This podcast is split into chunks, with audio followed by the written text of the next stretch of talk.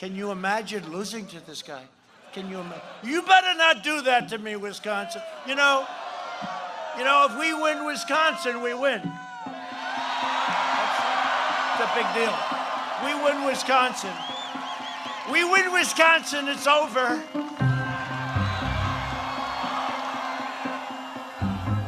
For the last four years, Wisconsin has been in the crosshairs of both political parties. With divide and conquer politics, struggling family farms, and stark racial disparities brewing underneath the surface, it's now time to take a look at what's actually happening on the ground this election. Unlike many swing states, your Arizonas, Floridas, even Texas to an extent, demographics aren't changing here.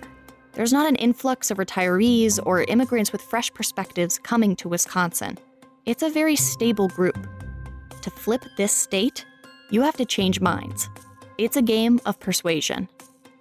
Wisconsin is also a state that comes down to historically tight margins, which means that in addition to turning out reliably Republican and Democratic voters, each campaign is simultaneously trying to shrink the margins of victory where their opponent is strongest each and every voter is in play. With only one week to the election, it's time to hear each campaign's closing argument. From Wonder Media Network, I'm Grace Lynch, and this is Winning Wisconsin the story of one state fighting for its own political identity with national implications.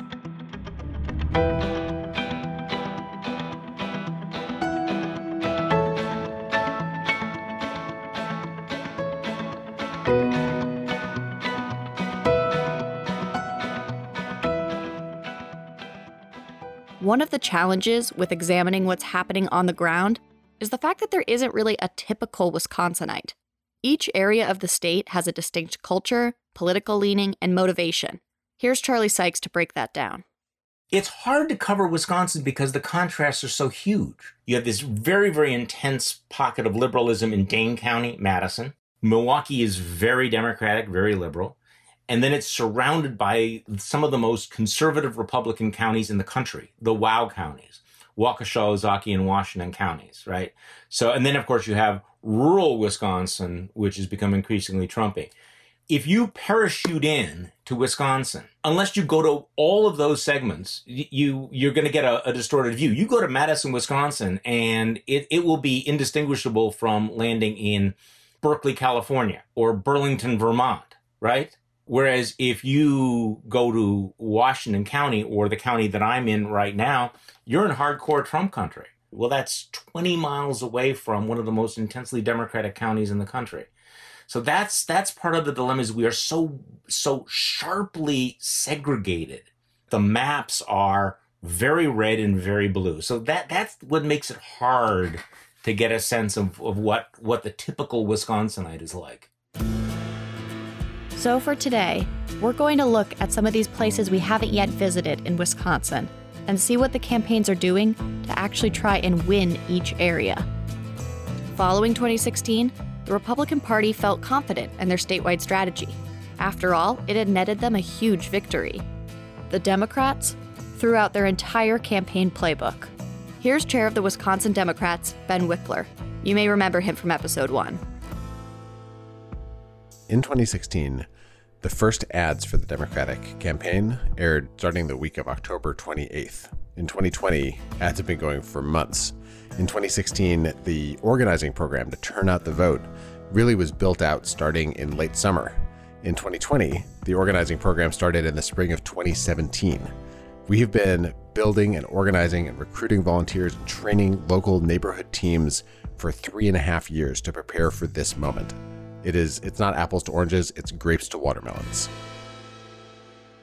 After 2016, the former head of the Wisconsin Dems, Martha Laning, went about transforming the organizing apparatus. She traveled the state raising money to provide an infrastructure for year round organizing driven by members in their own communities. By the time I was elected chair in 2019, we had hundreds of neighborhood teams across the state, an infrastructure that the state party had never created before. As we moved into 2020, we just we put this on jet fuel.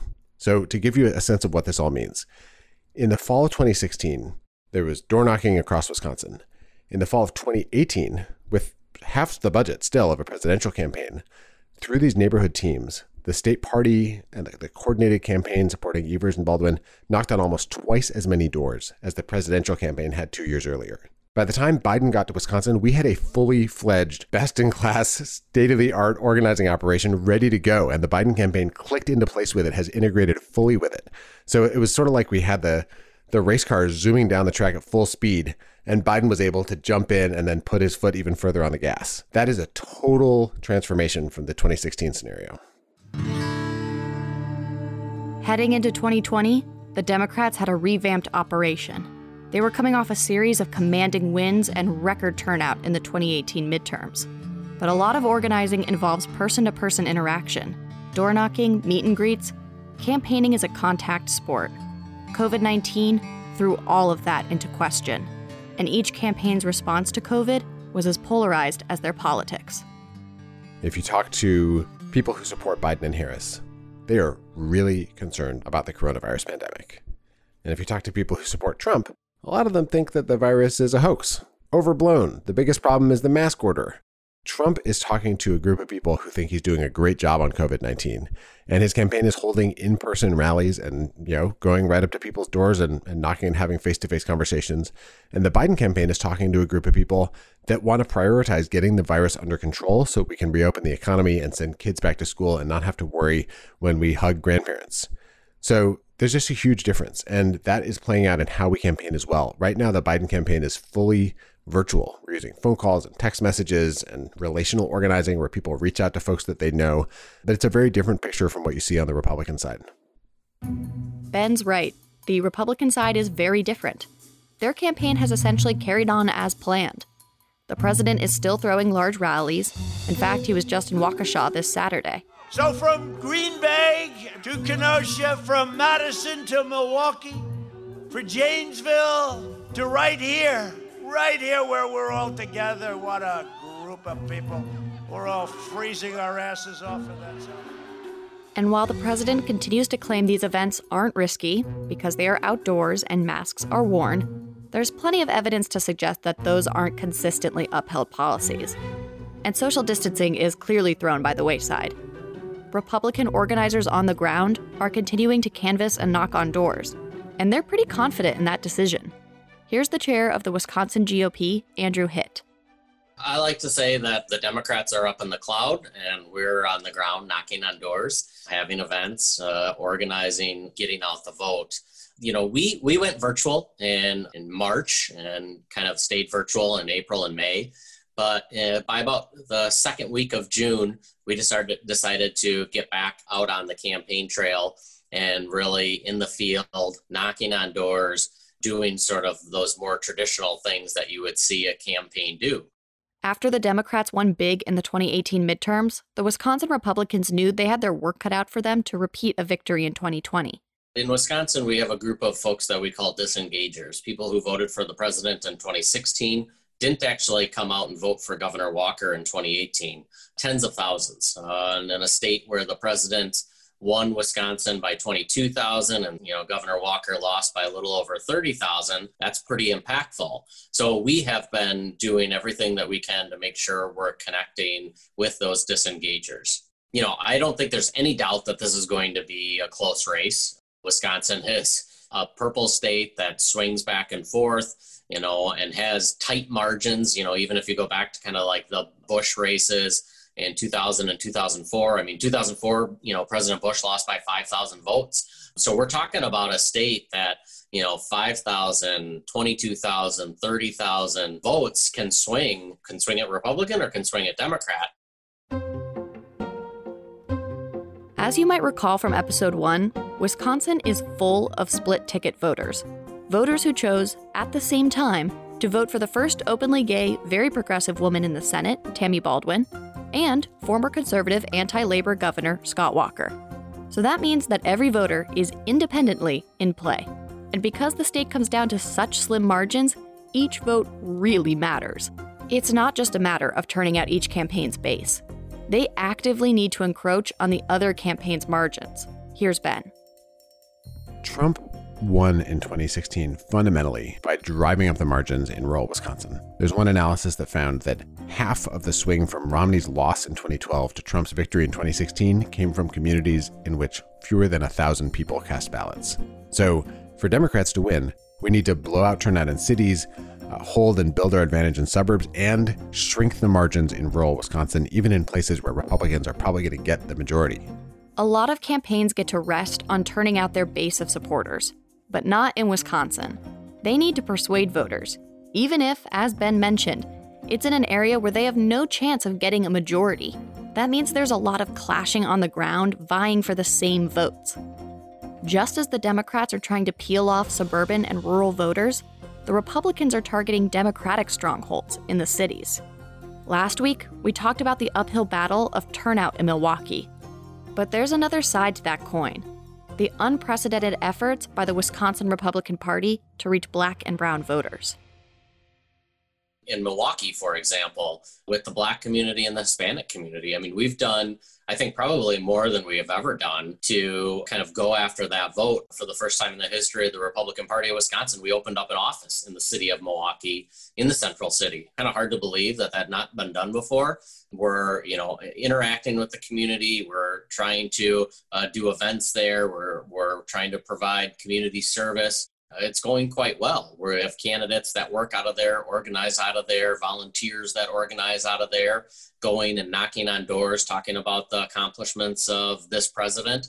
You know, we have a lot to talk about now that's benefited, you know, the Black and, and, the Hispanic community. And we are doing mail pieces, direct mail pieces in the Black and Hispanic community. We're doing radio.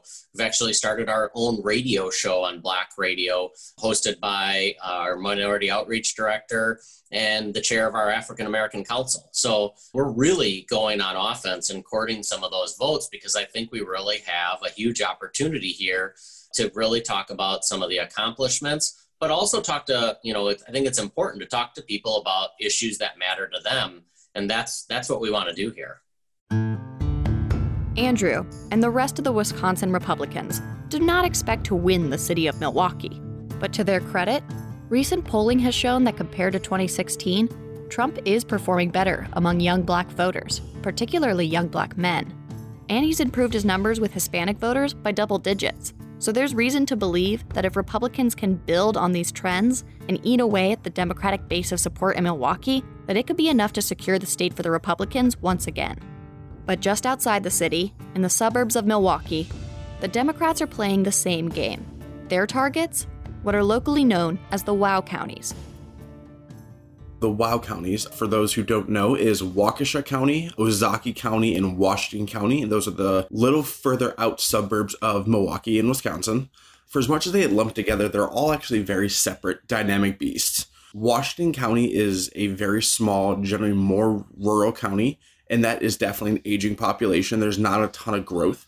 Ozaukee and Waukesha, on the other hand, we are older, yes. We are wealthier and affluent, higher educated than most of the per capita in Wisconsin, but we are growing really rapidly. That's Matt Mareno, the chair of the Waukesha Dems. At 29, Matt is the youngest county chair in the state of Wisconsin and has been for a while. After 2016, he felt there was an opportunity to do more in the county to grow Democratic support. When he didn't feel that was well received by leadership, he challenged the existing chair and won. He's been serving ever since. Matt was not at all what I was expecting from a county chair. In addition to just being young, he's also got cotton candy colored hair and a few lip piercings. When we spoke, he was wearing an Interrupters t shirt, which I had to Google after the fact, and apparently is a ska punk band based out of LA. The other notable thing about Matt is that he's a volunteer. Everyone with the Waukesha Dems are volunteers. It's a labor of love. I caught up with him one morning before he left for his day job. So let's get back to the WOW counties. Here's Matt. The WOW counties are the heart of the Republican base in Wisconsin, uh, Waukesha specifically, just because of our size. Waukesha County has about 270,000 voters, give or take, which is the largest county in the country to be as solidly red as we are. And to put it into context, Hillary did decently well actually in Waukesha. She got 33% of the vote the Republican Party has done a great job in Wisconsin of kind of building their brand in that you are Republican and you're a proud Republican, and your neighbor's Republican and they're a proud Republican, and you guys share that. So when new people move in, they're kind of brought into this proud Republicanism. I think a lot of them call themselves like country club Republicans. You know, the Mitt Romney types who are wealthier, who do have a lot of education, who are very affluent in their community. That is very much the brand of the Republican Party out here. And I think the reason we're seeing a lot of changes in my community is because this brand of Trump Republicanism doesn't jive well with this older brand of republicanism that stays here. You know, because yes, they like their lower taxes and yes, they like smaller government, but they're not really signed up for like the racism and the homophobia that we're seeing out of the Trump administration. There's good reason for the Democrats to think this tension among suburban Republicans could be meaningful. In the midterm elections, all across the country, affluent suburbs broke for the Democrats. Turned off by the president's more bombastic qualities, white suburban women were the driving force behind the 2018 blue wave. Democrats are trying to hold on to this growing momentum with this key voting bloc to eat away at Republican margins. Matt sees signs that it's working, literally. So in 2016, Waukesha County, we had maybe like 600 Hillary Clinton signs. That's like an average number. This year, I think we're closing in on 5,000 Joe Biden signs in the county, just Waukesha. And these are just like massive, unprecedented numbers. I think it's important that in Waukesha County specifically, it's a very red county. People think it's a, like, people feel like it's a red county. You feel like you're a a Democrat. That's the most common thing I hear when we're talking is like, I'm the only Democrat out here. And I'm like, actually, there's like four neighbors that I talk to that are also Democrats. It helps people feel not so isolated. And I think that's a big reason we're seeing more people coming out as Democrats, more people saying, you know, I voted Republican in the past. I still may in the future, but this year I'm voting Democrat because they're seeing more of it and they feel a bit more safe and confident in saying it. The change we're seeing is significant because where every vote we get is basically a swing. Because we have a voter turnout of the like high 80s percent. We have a very high voter turnout compared to most of the state in the country. So whenever we get a voter who did not vote for a Democrat before to vote for us, it's almost like a two point swing because we're getting somebody who was on their team over to our side. Charlie Sykes' radio show on WTMJ broadcast to the WOW counties. This was the base of Republicans he was talking to. So he knows how important their vote is in determining which way the state will fall. See, I'm most fascinated, just uh, my bias are these suburban Republicans who used to listen to me, who I can't imagine are not seeing Donald Trump for what he is if those voters either don't vote or vote for, for Joe Biden, if if Donald Trump only gets 60% of the vote in these counties, he's going to lose the state. He's got to win like 70, 75% of the vote here. If he gets in the 50s, then it's over for him. Which leads us to the big question of 2020. What's the message the campaigns are using to persuade these voters? Lawless criminals terrorize Kenosha. Joe Biden takes a knee. Biden and the radical left's weak response has led to chaos and violence, and their calls for defunding police would make it worse. President Trump is making it stop, sending National Guard and federal law enforcement to protect Wisconsin's families. Communities, not criminals. Jobs, not mobs. Strong leadership when America needs it most. I'm Donald J. Trump, and I approve this message. So after the Kenosha incident happened, you know, with the shooting of the unarmed black man in the back, Trump changed everything he was doing in Wisconsin. His ads were all economy focused. And then all of his ads became law and order focused. When it comes to the suburban voter, the Trump campaign has doubled down on his law and order message. Andrew Hitt, chair of the Wisconsin GOP, went so far as to call it a wow county issue. Here's Andrew you know, uh, unfortunately, the things that happened in Kenosha and now in Wauwatosa, and really the response, especially or lack thereof, by Governor Evers, uh, especially in Kenosha, has really brought an issue to the forefront of kind of community safety and public safety. You know, that's an issue that is you know moving more voters over to the president you know there are some issues like that that I think are very much wow county issues that we can kind of drive home that message. Of course, Trump has taken to Twitter to promote this message, tweeting on August 12th The suburban housewife will be voting for me. They want safety and are thrilled that I ended the long running program where low income housing would invade their neighborhood. Biden would reinstall it in a bigger form with Cory Booker in charge. There are a lot of these tweets over the last few months, but I think you get the picture with just that one example. The president has been criticized for using racial dog whistles in these tweets when he refers to low income housing. Low income housing is typically a racially loaded way to invoke black people. More specifically, implying that a poor black person would in some way be an unwanted presence in a suburban community. Here's another Trump ad that's running nonstop in Wisconsin. It depicts a 911 call from a woman stuck inside of her vehicle, surrounded by protesters. Democrats enabled riots across America, even in small towns. I can't get out of here, okay? And I got a little girl in the car crying. Are you kidding me? This is insane. Let the police do their jobs. On November 3rd, vote Trump. Restoration PAC is responsible for the. Based on what he's seeing on the ground, Matt suspects that this message is landing, but with a different group of voters in the WOW counties than Trump intended. I think he's trying to reach, as his tweets say, the suburban women, the housewives, which I think a lot of women in the suburbs don't like being called housewives. This is not the 60s anymore. I think that's his target you know, he talks about the unrest in the suburbs or how Democrats are going to destroy your suburbs with the dog whistle, low income housing. Waukesha is unique in that we have very traditional suburbs, which are growing, which are very wealthy. And then if you go to the southwest corner of our county, we have rural farmers and we have villages with 180 people and one stop sign.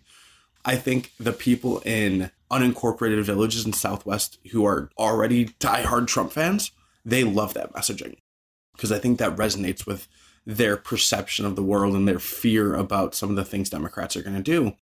But then you go to the suburb, the more traditional suburbs, and I don't think that that message resonates because the way Trump is presenting it, it leans so heavy on dog whistles that you can see right through it. And he means black people, he means poor people. And in those communities where they're growing and more diverse, there's not this like unknown person factor. It's, oh, it's my neighbor. I know somebody who's black. I know somebody who's Muslim or Indian or anything because those worlds are shrinking. So it's hard to scare people with an unknown when they know what you think is the unknown. While we're trying to see if the law and order message is going to work with white suburban women, there's another issue that's affecting their day to day lives that might take priority Here's Sarah Godlewski. She's the Wisconsin state treasurer. She has some serious Leslie Knope vibes. When we spoke, she was wearing a necklace with a pendant in the shape of the state of Wisconsin. When I looked at 2016, the one area that we know we have some work to do is with white women. I mean, 54% of white women supported Donald Trump. And so, how are we talking to those women to get them to cross back over? some of the things that I've been hearing a lot about is moms are exhausted. When COVID hit, they are trying to run their job. They are trying to take care of their kids and to see that there's no light at the end of the tunnel and their kids are working remotely, they're frustrated. And I think that what Vice President Biden has been talking about with his plan, like, look, we want to open up schools safely. I mean, something that I've talked about with parents is they go, we want our schools to open, but we want to do it safely. And with this administration has literally only said, if you don't open up schools, we will cut funding instead of saying, look, what do you need to open safely? How can we help you open safely? And those conversations aren't happening. And we know that's critical to getting getting women back in the workforce and getting our lives back to, to where they were is we got to get this virus under control. Wisconsin is currently getting walloped by COVID 19. According to the New York Times COVID tracker, last week, Wisconsin experienced a 40% increase in cases compared to the prior two weeks. Alongside the Dakotas and Montana, it's leading the nation in cases during this third spike.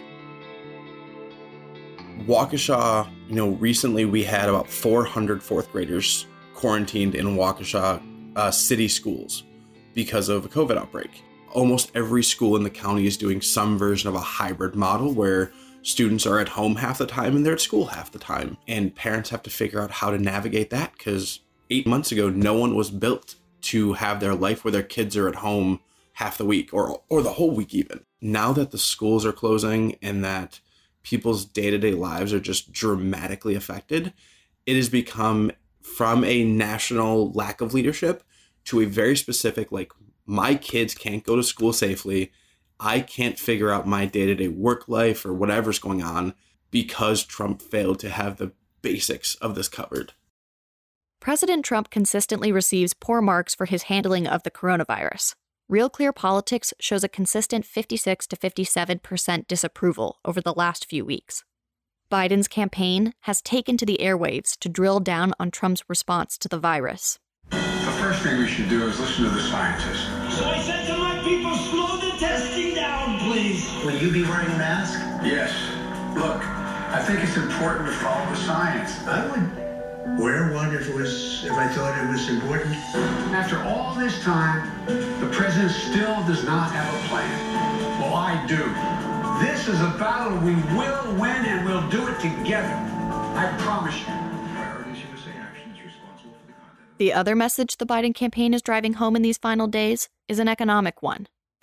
I don't buy for one second that the vitality of American manufacturing is a thing of the past. We're going to impose a tax penalty on companies that avoid paying U.S. taxes by offshoring jobs and manufacturing to reward companies for creating good paying jobs here at home, deliver on the promise to buy American. And we're going to make it happen with American grit, American determination, and American union workers.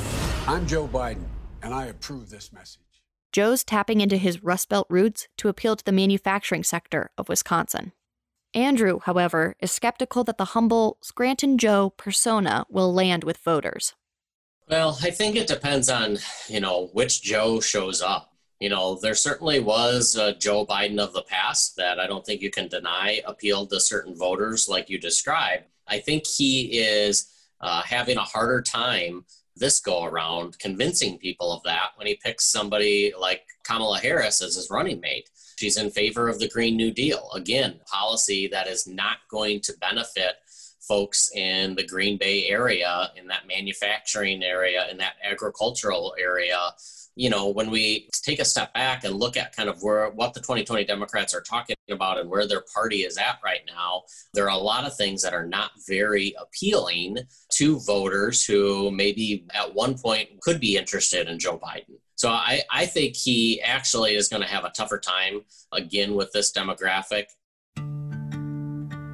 Andrew called out an area of Wisconsin we haven't touched on yet Green Bay. Green Bay is in the upper northeast corner of the state. While technically the third largest city in Wisconsin, the Green Bay area is pretty emblematic of the Rust Belt upper Midwest. It's home to a lot of manufacturing work, farming, and of course, the beloved Green Bay Packers. Touchdown! 20 to nothing, Green Bay. Green Bay is saturated with campaign messaging. The working class roots of the city make it a prime target for Trump's law and order message, as well as Biden's appeal to manufacturing. To get a sense of how these voters are feeling on the ground, we partnered with Dana Monroe. Dana is a producer with WBAY, an ABC affiliate television station in the Green Bay area.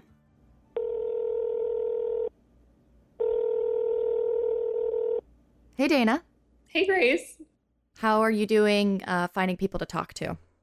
It's been difficult, probably for every person or few people that will talk to me. Every other person will not, or doesn't even want to be asked anything by a reporter. When I mention politics, people get very turned off and are like, sorry, nope, bye. The Green Bay area, as it turns out, isn't all too open when it comes to talking about politics. Sarah Godlewski wasn't too surprised by that fact. She's a fifth generation Wisconsinite and assured me that a reluctance to talk about politics is baked into the culture. Yeah, well, I think the one thing that we are really proud of as Wisconsinites is we're kind. We're kind and we're nice people. And we want to do the right thing. I mean, we work really hard and we want a fair shot at life. I think about my grandmother, who was one of the first women who enlisted during World War II. And she would always say to me, even though she's like, Sarah, we just don't talk about politics. You vote on the issues, but you know, if you talk too much about politics and you get into disagreements, that can be seen as rude. And so I think that there was this kind of feeling where you don't want to be rude, you want to get to the issues. And so you kind of do that in your own way. Another reason why Green Bay residents might be resistant to talking openly about their politics is because right now, the area is deeply divided. Here's Dana. There's one particular street I can imagine where it's like Biden sign, Trump sign, Biden sign, Trump sign, every single other house, basically you never know who you're talking to, what they think. And if you ask, you won't find out because people are very secretive about it. Still, we wanted to try and get a sense of what's happening on the ground. So we sent Dana into downtown Green Bay for some man on the street interactions. I went into every small business in downtown Green Bay, which has a very strange collection of stores, but I think I first walked into a subway. Okay, so my question is, who are you voting for for president? I am not voting at all because I don't like either option. Okie dokie. I walked into a like old timey chocolate store and there was a older white guy in there. Okay. Uh, do you know who you're voting for for president? Yes, I do. Okay. And will you tell me? Mm, no. Uh, why would you not? Do you not want people to know? because uh, I have friends on the right, I have friends on the left, and we don't discuss what we're voting for. Everybody knows what it is, and so not everybody needs to know. So all the people in your friend group and family know who each other's voting for. Right, and we respect each other's right to vote who they want to yeah. vote for. What do you think would happen? Do you think there would be like tension between people if they knew? It would be the shaking of the heads. Then I went to like a juice store, like kind of a LA inspired young people's juice place, and there was a young guy in there. Do you know who you're voting for for president? I do not yet. I'm still undecided. Okay. Yes. And why are you undecided? Why am I undecided? Well, I'm just taking a look, closer look at all the policies on both ends. I'm trying to stay away from the propaganda and the media-driven markets, and try to really figure out what the best thing for me and my country is. And he also mentioned that he didn't want to be influenced by like punditry or the media or advertising. I think that we are heavily advertised, organized on in this area, so that made sense to me. The fatigue Green Bay voters seem to be feeling, either for the two party system or for politics writ large, could be amplified by just the sheer volume of ads in the area. Dana spoke multiple times about how many calls and texts she gets daily from campaigns. Her phone kept going off even during our short conversation. It's incessant. Or, well, it was until recently. It was constant and it was constantly Trump, Biden, Trump, Biden all the time. But in the past month, it seems Trump has, I've heard, uh, I don't know if they're verified, but I've heard Bill Stepien, Trump's um, campaign manager, talk about how they're sort of pulling back from Wisconsin. I think for some reason, some polling data, they're not as confident in the area anymore. Um, so they're pulling back ads. It's true that the Trump campaign is pulling back on advertising. This is in part due to a serious cash flow issue. According to the New York Times, Biden entered the final month of the campaign with about three times the amount of cash on hand as the Trump team 177 million to 63 million. This comes after the Trump campaign had raised over $1 billion, and yet recently found themselves about $100 million short for the airtime they had already reserved. Since the end of September, the amount the Trump campaign has spent on ads decreased by 23 million. During that same time, Biden increased by 99 million. The Trump campaign has cut at least $2 million worth of ads in Wisconsin alone since September. The campaign cites an abundance of confidence in doing so. But that might not be the case. Good Sunday morning. Bill Stepien, the president's campaign manager, apparently, while being privately pessimistic, does, has outlined what he believes is the scenario for victory for Donald Trump. There's one state that is not included in any of these scenarios, and that is Wisconsin. The Trump campaign is still giving Wisconsin a lot of attention. using perhaps the campaign's most valuable resource time. Trump held a huge rally in Waukesha this past weekend and is scheduled to visit the state again on Tuesday, the day this episode airs. A spokesperson for his campaign told the Milwaukee Journal Sentinel that the state should prepare to see a lot of the president before November 3rd. I asked Dana what her take was on the ground. You mentioned that it seems like the Trump campaign might be withdrawing a bit from Wisconsin, at least in ads. Um, would you estimate that that's due to a confidence in the state that they don't need to invest as much time in it, or is it from a let's cut our losses and put our resources elsewhere? I have heard from like pundits and things I've read that it's the latter that people that the Trump campaign thinks that they don't have a chance of winning Wisconsin. I think that that's sort of what I hear from from a distance, but being on the ground, the the Trump support feels so strong. I would think that they were pulling back because they think they can win it. Trump has consistently polled behind Biden in Wisconsin by about six and a half points. But that's not an unfamiliar position for him to be in. When I asked Andrew about his perspective on Trump's standing in the race, he was confident. He saw 2016 as Trump's battle for Wisconsin, not 2020. For starters, in 2016, uh, obviously we had sort of no incumbent, brand new candidate, I would say somewhat untested, right? And we had in Wisconsin, especially in southeast Wisconsin, sort of had what was Ted Cruz country, if you will, and sort of, I would call it almost the heart of the Never Trump movement with Charlie Sykes on the radio not supporting the president. In 2016, you sort of had headwinds like that.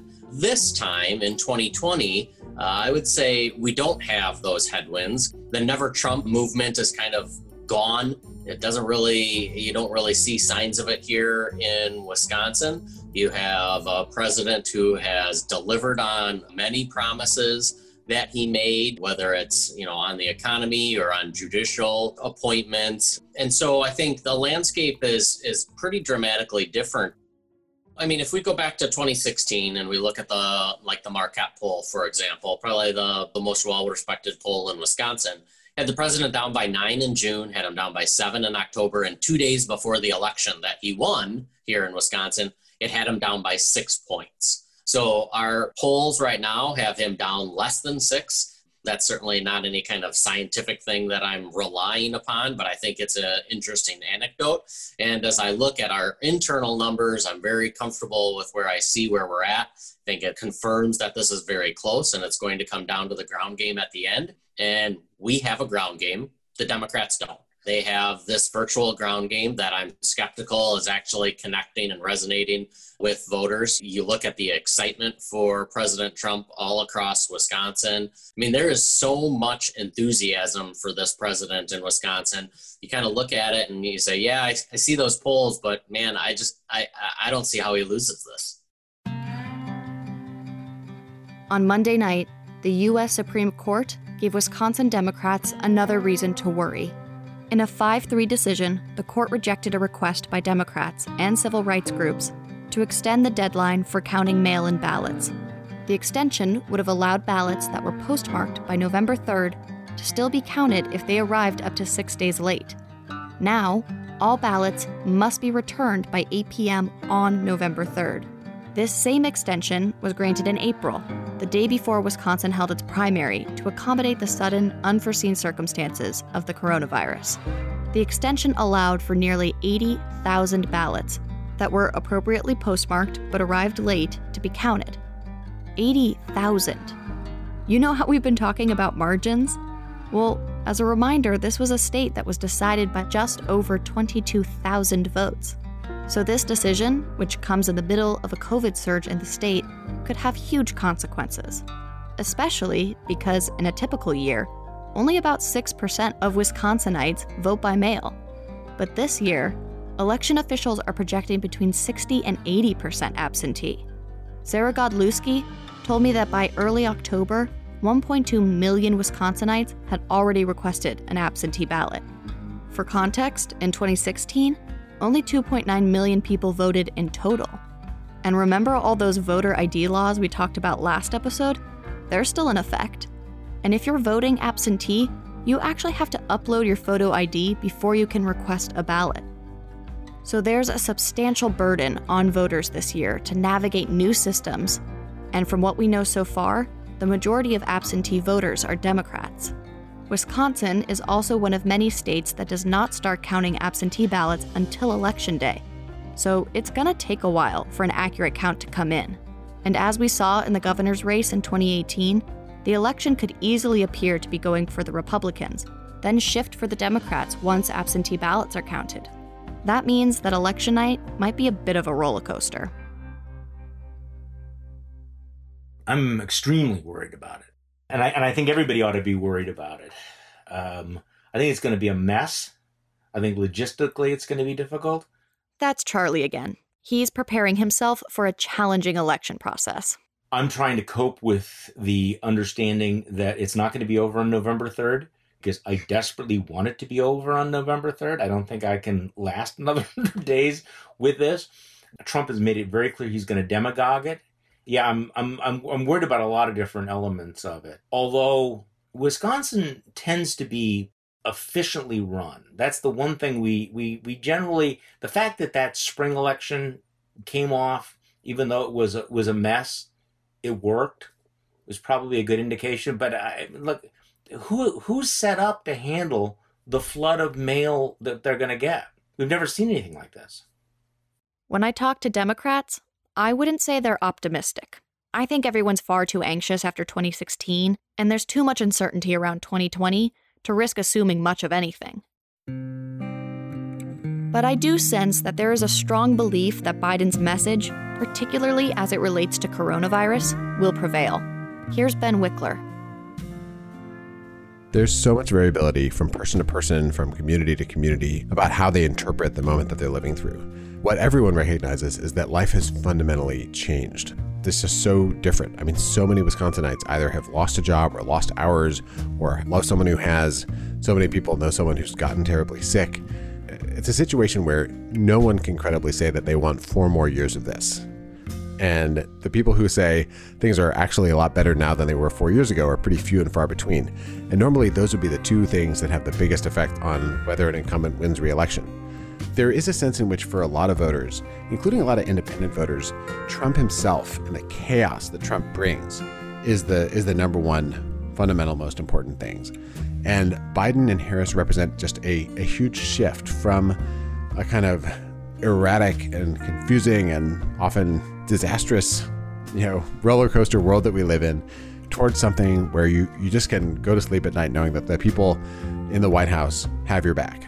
It's interesting how much all the issues of this race have become refracted through the character of the people who are seeking the presidency in a way that's not always true. I remember Kellyanne Conway said in 2016 people vote on what affects them, not what offends them. And now it is clear that Trump's personal limitations are affecting all of us in our own lives. And that makes the solution not just a change in, in Trump's platform, we need to change the president if we want a different result.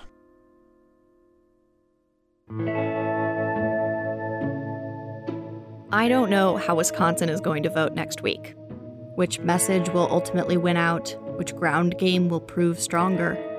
And in a way, regardless of the result, that's not the finish line for either side.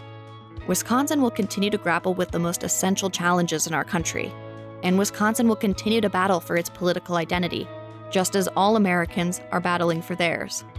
This next election will set a path forward, though. In what feels like the most divisive election at the most divisive point in modern American history, we know that the choice we make next week will have strong consequences on what that path forward looks like. Now, we've got to wait and see what happens. Next week, we won't have an episode, but I hope that all of you listening will be voting or helping someone else vote that day.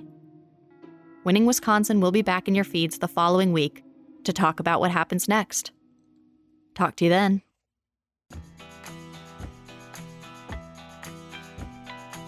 Winning Wisconsin is a Wonder Media Network production. It's created by myself, Grace Lynch, and produced by myself and Maddie Foley. Jenny Kaplan is our executive producer. Dana Monroe contributed reporting to this episode. For more on what Wonder Media Network is doing, you can find us on Twitter at WMN Media. For more from me, you can find me on Twitter at GraceLynch08.